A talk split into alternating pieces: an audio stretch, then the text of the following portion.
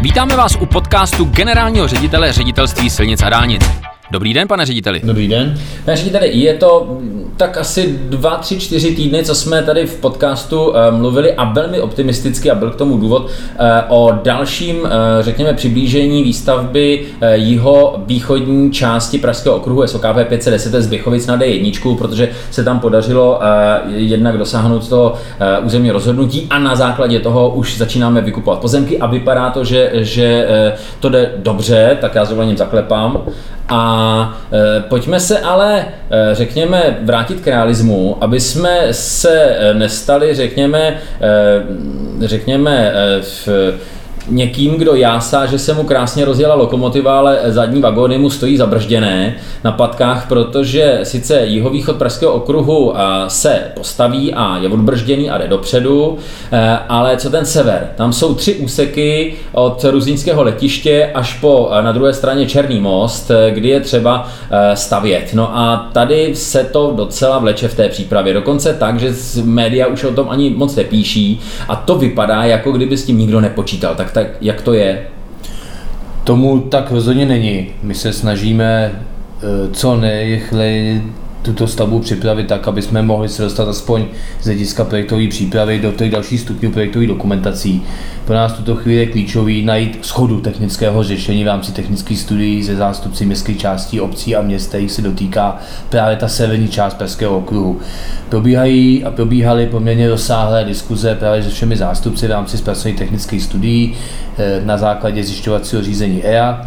Tyto diskuze probíhají na úrovni i dokonce pana ministra, za účasti pana ministra, eh, kdy jsme buď na ministerstvu dopravy nebo dokonce eh, v těch jednotlivých městských částích sjednávali jednání, tak abychom představili to finální technické řešení, které by mělo být součástí následného procesu EA, tak abychom našli kompromis vedení této trasy, když si všichni uvědomujeme, že prochází poměrně už hustě zastavenou oblastí a je potřeba ty kompromisy hledat. Já myslím, že s většinou zástupců městské části jsme ty kompromisy našli, eh, že určitě všichni kvitují, že je tady ochota ze strany států vyhovět jejich požadavkům, ale jsou tam bohužel skupiny nebo zástupci některých městských částí, kteří bohužel s tou trasou nesouhlasí jako amblok a děláme cokoliv, ať vymyslíme jakékoliv řešení, pokud by to teda nebylo kompletně úplně celý v tunelu a ta trasa by vůbec nebyla na povrch, tak jsou, trasou souhlasit nebudou. Eh, ale na druhou stranu jsem optimista, myslím si, že se podařilo spoustu věcí vyřešit a ten následující proces EA, který nás čeká v té nejbližším období, tak proběhne eh, relativně hladce, aby budeme schopni se konečně dostat do dalšího projektování, to znamená do další dokumentace, což v tomto případě už by mohlo být podle nového stavebního zákona dokumentace pro součené řízení.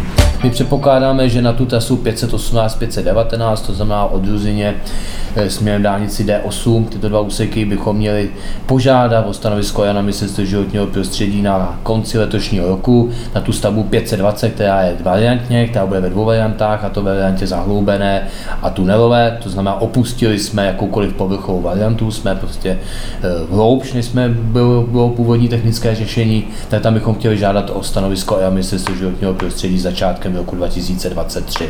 A o to bychom se měli odpíchnout, věřím, že získáme ty stanoviska průběhu příštího roku a začneme konečně pořádně naplno projektovat severní část Perského okruhu. Pojďme si říct, že to zahloubení, ať už je jakkoliv technicky provedené, tak to je kvůli hluku, předpokládám. Je to přesně kvůli hluku, je to kvůli emisím a samozřejmě ta zástavba, která tam v současné době a která i v posledních letech vyrostla, tak je už velmi blízko samotného okruhu a je potřeba se tomu také věnovat.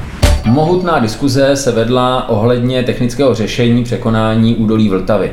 Eh, jak to vypadá, že, eh, že ten, eh, jak technicky teda překonáme, jak bude vypadat ten most?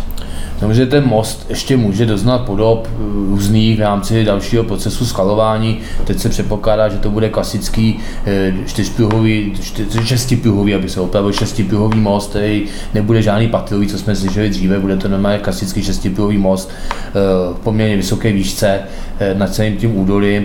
S obou stran bude do tunelu, tak ten most je koncipovaný. Přemýšlelo se v nějaký fázi, že bychom i snížili ten most, to znamená, že ta neveleta toho mostu by byla níž nad tím údolím Vltavy, což si myslím, že by nebylo hodné a e, myslím, že to finální řešení bude uspokojivé jako z hlediska kajářského. Dobře, a teďka tnu do toho nejživějšího. Když, ono se to teďka samozřejmě špatně říká, ale když schrnete takhle v duchu výsledky těch jednání a ten stav e, přípravy před tou EO a výhled na to, že v příštím roce budete držet EU tady v těch, tady v těch úsecích, jak by tak zhruba mohla vypadat e, výstavba? Kdyby tak k tomu mohlo dojít? No, na tak těch složitých úsecích s takhle složitou přípravou ty otázky jsou velmi komplikované a nedá se na to úplně relevantně odpovědět. Samozřejmě pro nás je klíčem, abychom překonali ten proces EA, měli kladné stanovisko a dokázali se dostat do té samotné projektové přípravy. Eh, to bychom teda chtěli už v tom příštím roce.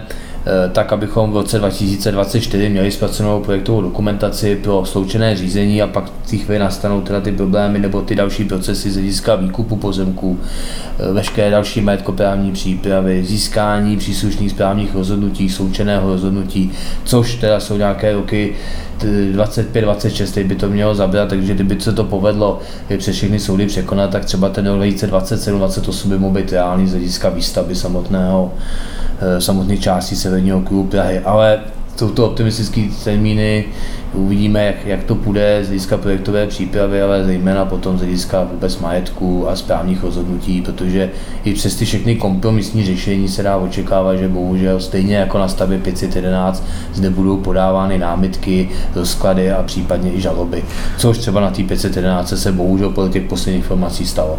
Eh, tam dokonce jsou avizovány žaloby eh, od těch městských částí, kterých se vlastně ta stavba jako taková nedotkne. Eh, jak to chápete? Eh, nejsou jen avizovány, jsou dokonce už podány podle mých informací, které jsem dostal dnes. Eh, to znamená, jak dolní počernice, tak uh, horní, poče, dolní, horní počernice, horní, horní počernice, omlouvám se, horní počernice, tak dolní chabry, protože jsem si to, tak podali žalobu proti vedení, nebo proti územnímu rozhodnutí na stavbu 511. Uh, vykládám, Samozřejmě je to těžká otázka, je to principiální přístup těchto městských částí, který nechtějí stavbu 511 z toho důvodu, že se obávají vlastně de facto vedení ty následujícího okruhu, té severní části, to znamená, mají takovou tu touhu, že by se pražský okruh měl odklonit od Prahy, měl být mimo tu zastaveno území hlavního města Prahy do českého kraje ve větší vzdálenosti od Prahy. E, a to, to znamená prakticky tuto chvíli, kdyby se jim vyhovělo, to začít úplně od začátku, protože žádné zásady územního rozvoje, jak hlavního města Prahy, tak Českého kraje nepočítají s jakoukoliv jinou variantou vedení trasy. E, takticky to území, kde se ty trasy navrhovaly, tak jsou tuto chvíli taky neprůchodné. Nikdy tam ta trasa nebyla, takže za nás by to byla absolutně nepřijatelná věc. Takže oni se odvolávají z tohoto důvodu, přestože se jich to přímo netýká, ta trasa jako taková, tak se snaží zabránit vlastně vedení této trasy, která by teoreticky mohla generovat další navazující výstavbu eh, té severní části okruhu. Řediteli, na to se nedá říct nic jiného, že máte evidentně co dělat, tak vám budeme držet palce dál, ať, eh, ať se dobereme nějaké skutečně, pokud možno, eh, té optimistické, řekněme, toho optimistického výhledu eh, termínování výstavy Pražského okruhu na severu? Buďme optimisti, jak na severu, tak na té východní části. Jsme postoupili zhruba o další 100 pozemků, to znamená každý týden, každýma 14 dny přibývají desítky, desítky který, pozemků, které se nám podaří vykoupit, takže ta stavba, pokud ji nezastaví nepříjemné negativní soudní rozhodnutí, tak směřuje tam chceme a to znamená k výstavbě a věřím, že do těch dvou let stále jsem optimista, že jsme schopni aspoň tu východní část zahájit. No a pak nás čeká ten sever, který musíme zrychlit, akcelerovat tu přípravu, konečně rozjet naplno, abychom se dostali do stejného stádia, jako je stavba 511. Což mi připomíná, zní to zvláštně, protože původně Zimmerman šel nejdřív na sever, potom na jih, tak vy pojete nejdřív na jih a potom na sever. No, už to tak je. tak hezký den, pane řediteli. Tak hezký den.